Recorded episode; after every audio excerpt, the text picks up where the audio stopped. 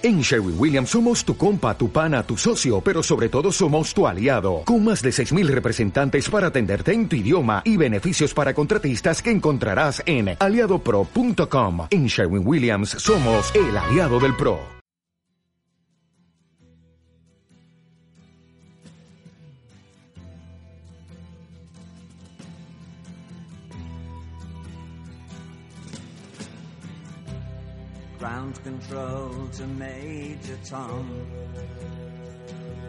Buenas, bienvenidos. Este es el segundo episodio del Archivo Podcast. Eh, mi nombre es Cristian, estoy con... Con Matías, que está escrita, ¿cómo te va? Bien, bien, muy bien. ¿Cómo está Mati? ¿Todo bien? Muy bien, todo bien. Mejor así. Eh, bueno, en este segundo episodio de, del archivo vamos a hablar de cita con rama. Igual primero le queríamos agradecer a toda la gente eh, que nos dio un feedback, ¿no? Bastante positivo, por suerte, eso nos pone muy contentos y nos da nos dan muchas ganas de seguir haciendo el archivo, como nos cebó un montón. Yo el día después de que largamos el primer episodio tenía ganas de grabar 10 millones más. Tal cual, fue, fue una especie de, de celebración. No solo por la cuestión de que nos escuchó más gente de la que pensábamos, por lo menos fue mi caso así, sino que fue, como decías, la cuestión del feedback, de, de saber lo que, cómo escuchó el oyente lo que, lo que nos planteamos. Sí, así que bueno, muchas gracias a todos.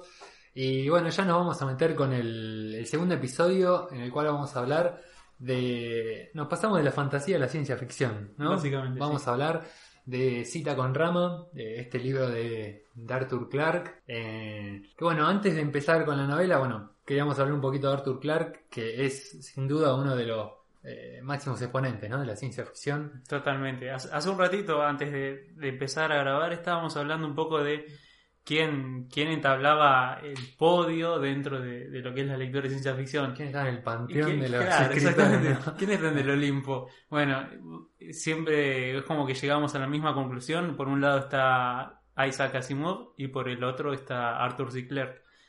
Que bueno, me parece que no estamos tan Sí, equivocados. no, también podemos meter ahí a Philip D que estamos hablando y obviamente a Ray Bradbury. Un ¿no? poco Bradbury, sí, sí. Y bueno, ahora estoy recordándome también Julio Verne. Eh, Totalmente. Julio Verne también. Me pongo a pensar un poquito y tiene que estar sí o sí. sí, totalmente. sí. Eh, pero bueno, eh, ¿cómo, ¿cómo llegaste, Mati, a Arthur Clarke? ¿Cómo fue que lo conociste? ¿Te acordás con.? Sí, fue bastante, en realidad fue bastante express. Quizás lo agarré un poquito tarde, pero bueno, en ese tiempo tampoco leía mucho, así que fue una gran puerta, la verdad, a leer cosas, entre comillas, en serio. Eh, estaba empezando la, la técnica, creo que fue el segundo año de, la escuela técnica, estudié informática, entonces mucho de, de- de ese ambiente se basaba en los videojuegos, porque todos, claro, todos íbamos a, a estudiar ahí informática porque nos gustaban los videojuegos, no, no había mucho que quiero ser ingeniero, no, yo quiero Sí. programar videojuegos. Entonces, eh, en base a eso, yo me, cada vez me metí un poquito más en el mundo este de, de jugar, de, de conocer más del videojuego, de cómo se crea. Y uno de los ju- videojuegos con los que me topé, que me gustó muchísimo, fue Dead Space. Un juego de terror muy psicológico, muy pesado, muy visceral. Es increíble, lo recomiendo. En el que el protagonista se llama Isaac Clarke. Es una combinación Una de, Isaac Asimov y Arthur C. Clarke. Entonces, bueno, me gustó tanto el videojuego que empecé a investigar un poco sobre el tema y el, y el nombre me sonaba como una bocha Sí. porque mi profesor de programación me había recomendado justamente que lea Clark. Me recomendó mucho cita con Rama y bueno, en, base a eso empecé a hablar con, con mi profesor del autor, qué sé yo, me trajo su copia de la casa que en hojas A4 apaisadas básicamente, o sea, fue como leer un PDF físico. Y, y bueno, y arranqué y fue un viaje, fue un viaje. A lo primero me costó un poquito porque no estaba acostumbrado a leer y, y como que leer ciencia ficción dura de golpe a veces no es lo más saludable, quizás, o sea, como para la lectura rápida. No, es como si es un curso intensivo, ¿no? Eh, sí, totalmente, es eso. Entonces, bueno, fue, me adentré ahí totalmente y no, no volví. Sí- sigo en rama yo. ¿no? Bueno, yo lo conocí a.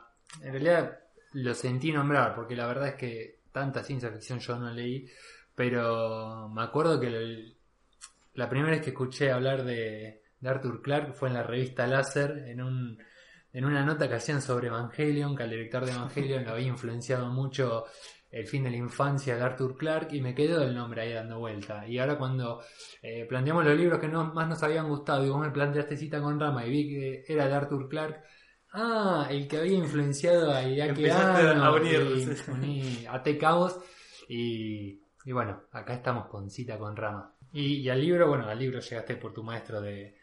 Por De- tu profe. sí, le debo mucho, sí, un saludo, Un profe. saludo Muchas enorme gracias, profesor de programación. Así que bueno, ahora adentrándonos un poquito más en, en lo que va el libro, ya que sos como bastante fan de la obra, ¿querés más o menos resumirnos de qué va la novela?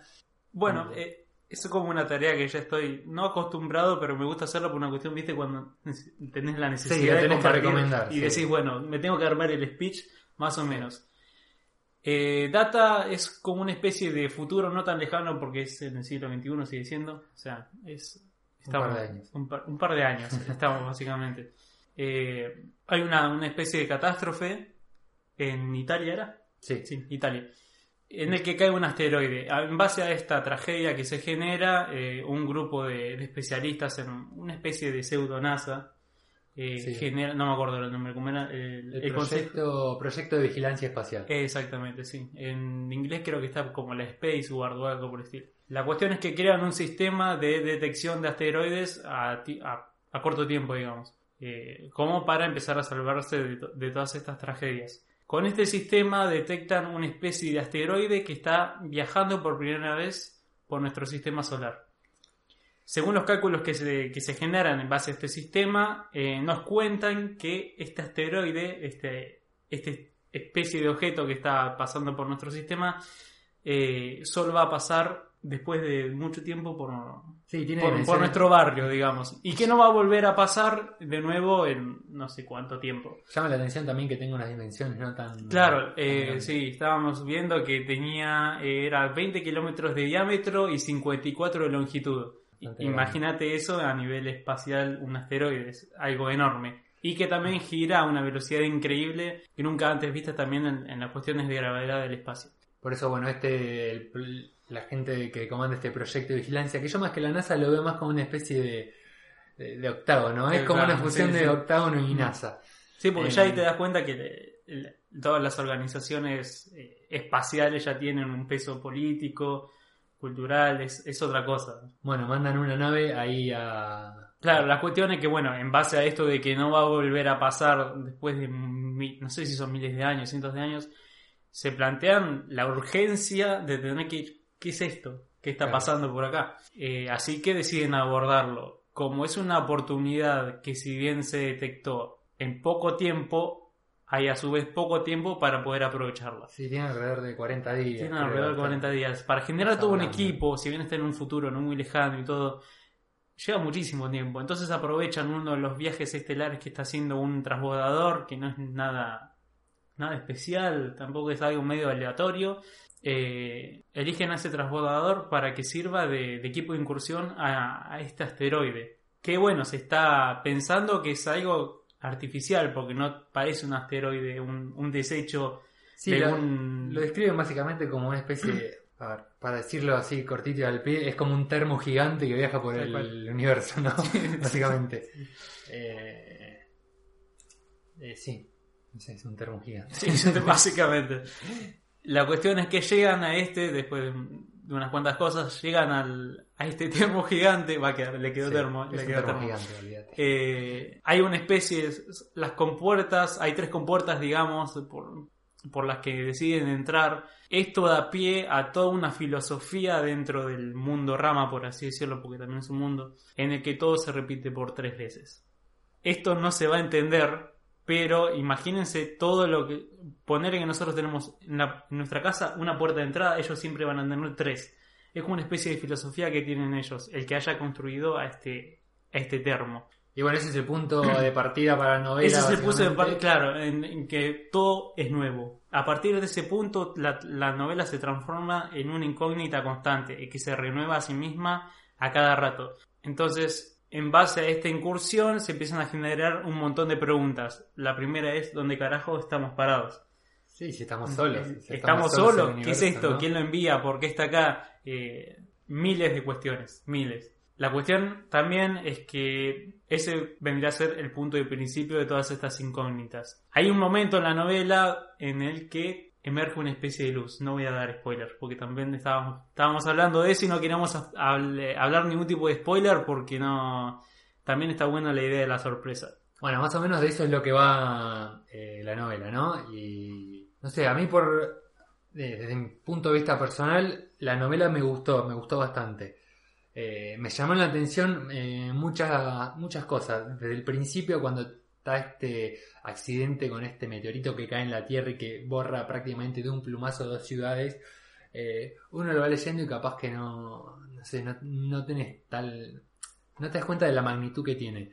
Pero si te pones a pensarlo un poquito, es como si en, si en una tarde, eh, no sé, 10.000 años de civilización humana volaron, desaparecen. Entonces por eso es que eh, se creó este proyecto para defender la Tierra, ¿no? De todo, porque hubo pérdidas muy grandes. Claro. Eh, eso es lo que me, me- me generó un impacto bastante grande. Después, bueno, eh, nada, la novela, como decía, me gustó mucho. Es una novela distinta, capaz no es lo que yo esperaba, eh, al no estar acostumbrado a leer ciencia ficción, porque en realidad el- yo esperaba que los personajes con los cuales posiblemente me genera una empatía, por lo general las novelas a mí me llegan, me entran por los personajes. Si no me genera empatía un personaje, me cuesta meterlo en la novela. Acá iban pasando los capítulos y como no tiene personajes muy fuertes, ¿no? Sino el personaje principal, yo creo lo, lo que lleva el peso de toda la novela es, es Rama. Es esta especie de asteroide eh, gigante. Y no solo Rama, sino las incógnitas que genera Rama. Era lo, lo que me motivaba a seguir leyendo. Porque cada pasito era como una especie de. Yo no sé si viste Lost. Pero era, viste, en Lost, cada capítulo te generaba. eh, En vez de generarte una pregunta y una respuesta, te generaba muchas incógnitas. Iban pasando los capítulos y decías. ¿y Bueno, ¿Esto en qué va quedando? En ese Y- caso y tenés se a- van ramificando. Eh, eso era lo que me llevó a, a leer la novela que me haya gustado. Era lo que, o sea, lo que me impulsó a terminar la novela, básicamente. Pero bueno, esas son las cosas que, bueno, lo que no me gustó tanto capaz es esto de no tener un personaje fuerte o que me genere empatía. Bastante frío lo vi al libro. No sé, ¿a vos qué te pareció el libro? Si compartís esto, no lo compartís. No sé si, no sé si concordarás conmigo, pero por ejemplo en Lost, ya que tenemos el ejemplo a mano, llegó un momento que la isla te hablaba. La isla era un personaje Sí, y la isla era- hacía cosas. Sí, obvio, bueno, en este, en este caso es lo mismo. Quizás no, no tengas eh, la mejor simpatía con o empatía con, con los personajes, pero llega un momento que, que la trama misma se desenvuelve en base a qué va a ser este pedazo de tierra o este pedazo de, de metal, lo que sea, X. Entonces, Sí, bueno. esa, esa cuestión de plantearte no solo las incógnitas que te presenta el libro, sino poniéndote en carne propia eh, lo que están viviendo los personajes, que capaz no son los más expresivos, capaz no son los que más se venden por sí solos, pero sirven como, Sí, como nexo. Entre... como un nexo y como un medio de estoy ahí, porque me lo están contando. Sí, Esa sí. es la cuestión. Bueno, eso era eh, una de las cosas. Por más que no, llegue- no me generaban empatía los personajes, me sentía que estaba con ellos. A Claro. medida que iban descubriendo las cosas. Sos uno más en la expedición. Sos sí. uno más en la expedición. También data mucho de, de, de cómo estos personajes, si bien te los pintan de que son, son profesionales, que tienen todos sus estudios, que son muy inteligentes, todo lo que quieras, pero en ningún momento vos Sí, ¿no? sentís, ah, no, estos chabones son míos, son el elegido para Sí, hacer esta tarea. No, no, Son en- gente eso- que estaba a mano y que por más que ser súper competentes para hacer la tarea, eh, estaban ahí. Sí, suerte, eso, eso me llamó mucho la atención, ¿no? Que a la hora de designar los personajes o que te explicaran los personajes o por qué estaban ahí, eh, eran porque estaban cerca de Rama, básicamente. Eran la, la nave que estaba más a mano para... No es que, bueno, a ver, tenemos todos los comandantes espaciales, a ver a quién elegimos. No, cayó el muchacho este Norton, que es el protagonista, porque era el que estaba a mano. Está bien, tenía todas las cualidades, era bastante idóneo para la misión, pero... Viste, no es que fue elegido por algo en especial. Era el que estaba más cerca. Tenía una buena tripulación, pero no tenía nada súper especial. No, eso, eso me gustó. Por, por más que bueno, Norton no es un personaje, no es capaz. El personaje de ciencia ficción. No sé, no, no me parece que sea uno de los personajes. Repito, el personaje es el Rama, este asteroide. eh, pero bueno, cumplen, cumplen con su misión. Yo creo que, por ejemplo, tener una, una proyección de cómo Clark encara a sus personajes. Él no te plantea buenos y malos, sino lo que hace es plantearte profesionales y no profesionales. Gente que, se, que tira toda su vida en la ciencia y gente que no. Entonces vos nunca tenés una especie de villano, una especie de héroe en sus novelas, sino que tenés a gente competente y gente que no lo es o no quiere serlo, en base a lo que, lo que ve Clark. O sea, no vas a. Ya hagamos mención de lo que de lo que hablamos en el anterior capítulo. No vas a encontrarte un Quotes y no vas a encontrarte un Ambrose. No, seguro. Pero bueno, pasaba eso. Yo, yo soy más capaz del palo de la fantasía y en la fantasía por lo general es como todo, no sé si más cálido, pero por lo general los personajes te generan una empatía o este, los querés o los odias. Claro, Acá esto no me encontré con eso. Y fue algo extraño, pero bueno, me gustó. Como, a ver, como te decía, lo que de la manera que lo cuenta Clark, de cómo lo narra, de todos los detalles que te va dando, eh, te hace sentir un poquito parte de la expedición. A mí uno de los momentos que... Esto lo voy a contar porque por más que... No sé si es un gran spoiler, pero... Es la forma en que está contada y si vos lo lees te vas a sentir medio ahí. La parte a mí que más me conmovió de la novela es cuando están... eh, creo que es la segunda vez que bajan y que sale como por primera vez el sol dentro de Rama. Fue como... Es dije, increíble. Es increíble. la pucha, acá, acá hay vida, acá hay algo. O sea, que- quiero que sigan buscando cosas, quiero que Claro. encuentren, cuando recién ahí toman dimensión realmente, porque las primeras expediciones que hacen a Rama no había luz, que hacen en Rama no había luz, y, y no veían más de los, de los reflectores que tenían a mano. Cuando sale el sol, ven Rama, realmente toman dimensión de cómo es, y la pucha, la pucha. Acá, acá hay algo. Acá hay algo, sí. sí, tal cual. Sí, sí, sí, eh, ni hablar, por eso. Eso es eh, lo que una de las cosas que más me gustó. Lo que menos me gustó es esto que tiene, bueno, capaz de un poquito fría la novela. Un poquito fría y un poquito que la cantidad de incógnitas que te plantea. eh, vos ves que va llegando al final del libro y era vuelvo al otro porque me pasó algo similar, ¿viste? Iba llegando al final y decía, che, y todas estas ramas que abrieron eh, las van a cerrar, todas estas puertas que abrieron las van a cerrar. Y, y bueno, pero igual tiene el, el libro tiene que ahí como una especie de, de cierre que deja ahí una puertita abierta, porque bueno, eh, salieron después un par de novelas más relacionadas con este mundito de rama. eh, que no fueron escritas por Clark, Ah. sino que en una creo que puso ahí el gancho y cobró el cheque, y- pero no, no se ve que esté comprometido, me parece realmente con, Yo, con las otras novelas. Yo lo que creo también en base a lo que es la calidez, hay, estamos de acuerdo con que hay diferentes tipos de calidez. Una de ellas es la que encontrás en los personajes y otra de ellas es en cómo se tratan los temas que está tratando la, la, la novela en sí. En este caso es ciencia ficción dura, vamos a hablar de ciencia. Cómo, yo no sé si a vos te pasó, pero yo mientras lo leía me sentía más inteligente, porque el chabón tiene una habilidad para hacerte trabajar la cabeza, porque se toma muchísimo tiempo y muchísimas líneas y renglones para explicarte cómo funciona un sistema de propulsión. Y vos decís, ¿esto me interesa? No, pero lo estoy comprando porque el chabón lo explica muy bien. Sí, no solo eso, sino también cómo describía todo el interior de Rama, como... A veces, igualmente a veces me pasaba que... eh, como que describía tanto que me costaba, eh, Cuesta, me costaba un poquito cuesta, meterme, sí, sí. eh, pero Yo creo, bueno, yo no leí todavía ninguno, tengo muchísimas ganas, pero debe ser una sensación parecida a lo que es leer, no sé, la historia del tiempo o el universo en una cáscara de nuez de Stephen. Hawking. sí. Dicen que es muy buen narrador y que te ponen las cosas tan al, al pie, viste, que, que es fácil de leer, es, es se come Sí. fácil, no, no hay otra. Sí, después otra cosa también que me parece sorprendente, que es una novela que data del 73, me parece 74, y, y no la sentía, eh, no la sentía vieja. No, para No nada. se sintió para, Para nada, nada, vieja. para Es más, ahora cuando en un ratito hablemos de, de las de las cosas que fueron influenciadas por Cita con Rama, eh, es- se van a sorprender que son cosas demasiado que ahora viene Nolan, que Nolan, Nolan, Nolan, Nolan le viene choreando a, a todos, le viene choreando. Desde Paprika con Inception hasta ahora me parece que cita con Rama y el nuevo Stanley Kubrick, que justamente, bueno, Kubrick hizo 2001 Odisea del Espacio, Exactamente, sí. ¿no? Eh, No es casualidad, me parece. no, para nada. No es casualidad. No, no es casualidad. Es que yo también me lo planteo y debe ser por una cuestión técnica, por una cuestión de visión. Nos estamos adelantando el tema, capaz, pero no importa.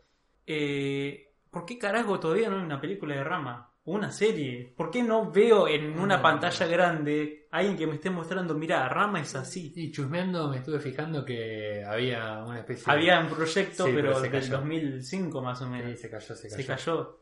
Capaz que por una cuestión técnica. Eh, Y, bueno, pa- capaz que justamente si no hay una novela o película, novela no, una serie o película, eh, posiblemente me parece que es porque por esta cuestión de la frialdad, no tiene personajes fuertes. ¿Qué vas a hacer? Una, una serie con, con rama, o sea, una serie de rama y si haces una serie de rama, para que, te, para que genere empatía al público tenés que ponerle personajes con mucho peso. Y me parece que ahí se perdería la esencia de la novela. O sea, la esencia de la novela es que Rama sea lo importante, no los personajes. Mm. Y para tener, para que la vea la gente, en la, tenés que ver las series que te enganchan por lo general, no sé, Breaking Bad. Y todos con la remita de Heisenberg, porque el chabón, el chabón te genera empatía, quieras o no, era un personaje con mucho peso. Me parece que una, una serie de Rama, una película, no sé si no tendría un personaje, me parece que obviamente Sí. te lo pueden escribir, te lo pueden hacer, pero creo que se perdería el foco de... Sí, o hacer la típica y le metes, le metes un personaje a los Sherlock Holmes autodeductivo, Sí, ¿viste? o alguna especie de romance, intereses Claro, amorosos que sí. me parece que no van con la No, novela. no van, creo no que por nada, eso puede ser que no... Es lo que me parece, ¿no? Yo me siento Sí. cómodo en esa frialdad, qué sé yo. A mí, me, a mí me gustó, ya te digo, porque la calidez entra por otro lado. Es Sí, pero bueno, lado en, la en la ciencia. novela, en la novela te, lo- te lo tenés que, tenés que trabajar la cabeza. Si Sí, ya te lo dan todo masticado en la serie, eh, pierde, pierde, pierde mucho. Para mí pierde mucho. pierde muchísimo. Así que creo que bueno, esa es una de las. Puede ser, ¿no? sí, Puede no. ser. Complicado. Eh, bueno, y bueno, estábamos hablando recién de las cosas que eh, que Rama influenció, que fueron influenciadas por Rama realmente. Y bueno, y tenemos que nombrar Interstellar. Interstellar. Interstellar fue, a medida que lo iba leyendo, eh, en un momento me hizo acordar demasiado a Interstellar. En un momento en Rama hay una ola gigante que viene y, y- y la sentía muy Interstellar, ¿viste? Sí, en un momento sí. pasa eso, de la forma en que está. Al final, cuando el personaje, de- si no viene Interstellar, bueno, spoiler alert. Al final, cuando se levanta, cuando se levanta tipo de, cuando está en el futuro, Matthew McConaughey, es muy parecida a Rama, me parecía, la, tipo la estación espacial en la que están, Sí, ¿no? sí, tal cual. La cuestión del diccionario, este todo al alcance de la mano, documentos digitales, por así decirlo, sí. Eh, me Sí, pareció eso, bueno, está también esta, la película que dirigió el director de, de Sector 9, Elysium, esta también, me parece que cuando esa especie de... eh, creo que están en la luna, no me acuerdo dónde están, pero tiene una construcción similar donde vive toda la gente eh, de la alta sociedad, tiene como... Me remitió, a medida que iba leyendo Rama, me remitía a eso. No sé, a vos qué te pareció, no sé si tenés alguna otro... eh, ¿Viste alguna otra cosa que haya sido influenciada por Rama o te haya parecido? Eh, sí, hay, hay algunas menciones, por ejemplo, bueno, en Dead Space, si bien sol- también tienen la cuestión de la combinación de los seudónimos para el nombre del, personaje protagónico, también está que hay una especie de, de esfinges y estas aparecen repetidas tres veces en algunas escenas, como haciendo también honor a lo visual de la novela, no solo a- al nombre del autor.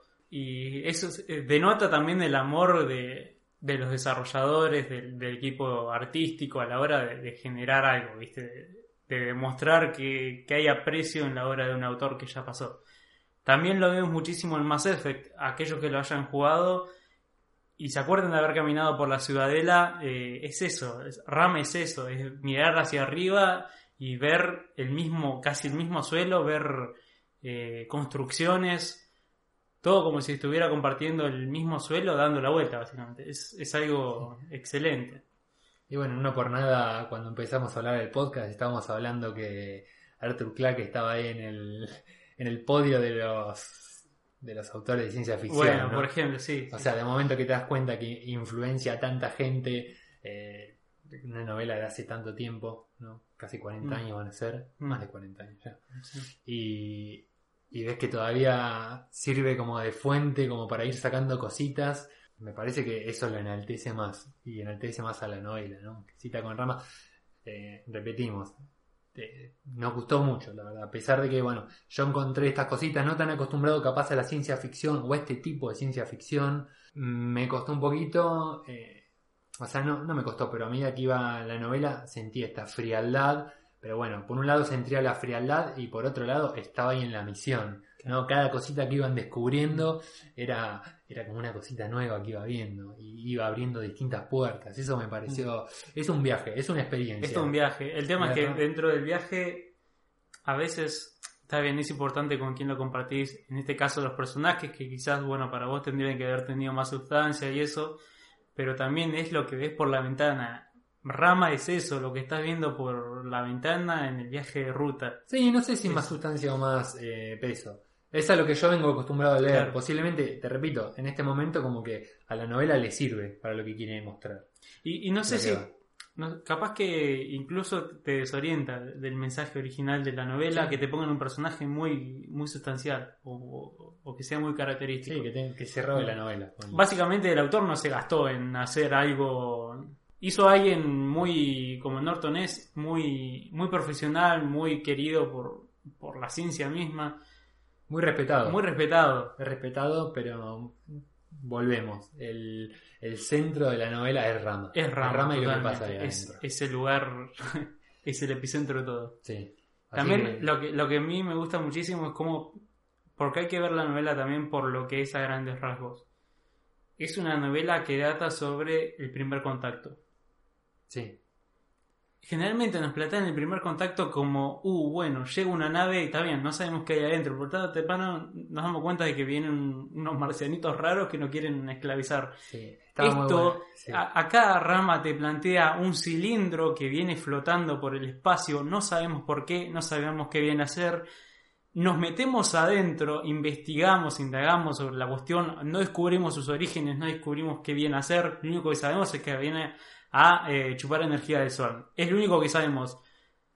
Está muy bueno como en el consejo se, se plantean distintos puntos de vista y siempre está ese... eh, y si nos vienen a, a conquistar, Claro. ¿qué hacemos? ¿Viste? Ten- tenemos que pegar primero a ver si ellos vienen y hay otros que no, ¿viste? No, los tenemos que estudiar y eso. Eso, eso está muy bueno. Y, y Rama pasa totalmente de los humanos, decir, acá vengo de pasada, hago lo mío y me voy, y ya está. Esa cuestión de, no sé si superioridad intelectual que se puede plantear en otro ser vivo, que, que no sea de nuestro sistema, pero es algo que yo nunca lo vi antes planteado, y es más, todavía sigo sin verlo en proyecciones actuales o de, de culto clásicas, lo que Sí, quieras. siempre somos el centro del universo. somos el centro del universo y ya está. Acá No. se le quita importancia, nosotros somos el que se quiere meter en ese centro. Y eso es increíble. Eso, eso para mí es amor por la ciencia y amor por el descubrimiento. Sí. Es como meterse adentro del mar. parece que los seres humanos son un poco como los argentinos. Nos creemos el centro del mundo, ¿no? O sea, la humanidad tiene un poco de argentino adentro, yo creo. Totalmente, Eh, así que bueno, más o menos este era nuestro paneo por rama. ¿Tenés alguna cosita para recomendar? Bueno, ya recomendamos que si quedan cebados con rama, eh, a mí no me gustó tanto, pero miren Interstellar, la pueden ver. Eh, Elysium más o menos, pero bueno.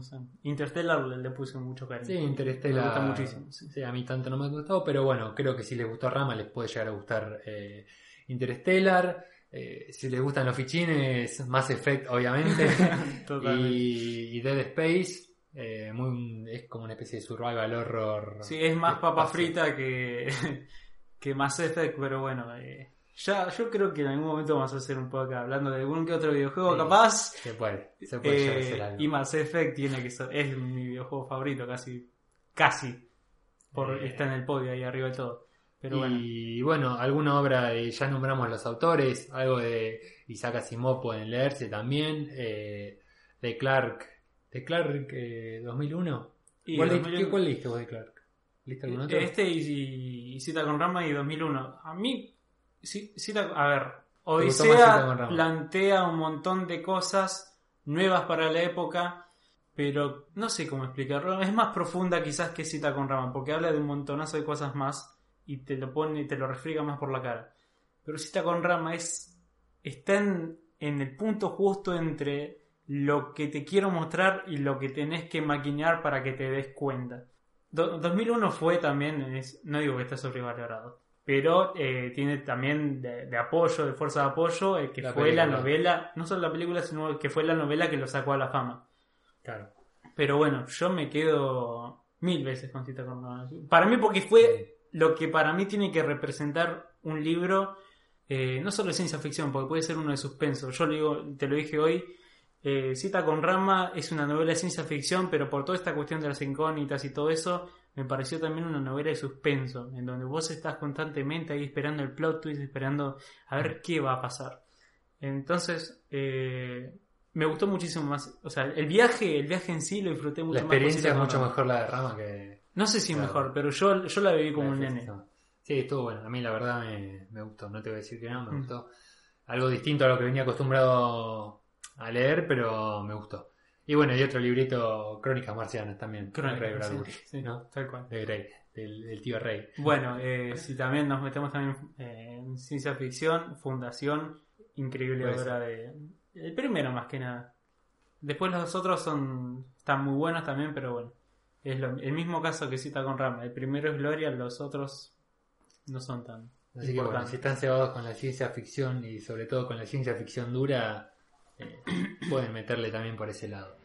Bueno, vamos dando por finalizado este segundo episodio. Antes les queríamos comentar que nos pueden encontrar por, por Facebook como el archivo podcast y en Twitter eh, podcast el archivo arroba, arroba podcast el archivo. Arroba podcast el archivo, exactamente. Bien, si nos quieren dejar algún mensajito, a ver qué les pareció el podcast, a ver si tienen algún librito para recomendarnos, porque obviamente estamos abiertos a sugerencias. Eh, si nos quieren dejar algún librito para que leamos y para que hagamos una especie de reseña, estamos súper encantados. Y bueno, para el próximo episodio, ¿qué tenemos, Mati? Tenemos Kryptonita. Tenemos Kryptonita, este libro de Leo Yola que mezcla con urbanos, superhéroes, costumbrismos argentinos Puteada. De todo, música, música romántica, de todo. Es una fiesta el libro, la verdad que muy fan del libro somos y además le vamos a hacer una especie de contrapunto, también vamos a comentar la película, eh, que tuvimos la posibilidad de verla y la verdad, por lo menos a mí me gustó mucho, eh, le hace justicia al libro, cuenta la misma historia de, de puntos diferentes, pero Creo que los dos están muy bien logrados. Así que bueno, nos vemos en el próximo episodio del Archivo Podcast. Eh, muchas gracias, nos vemos y pasen la linda. Hasta luego.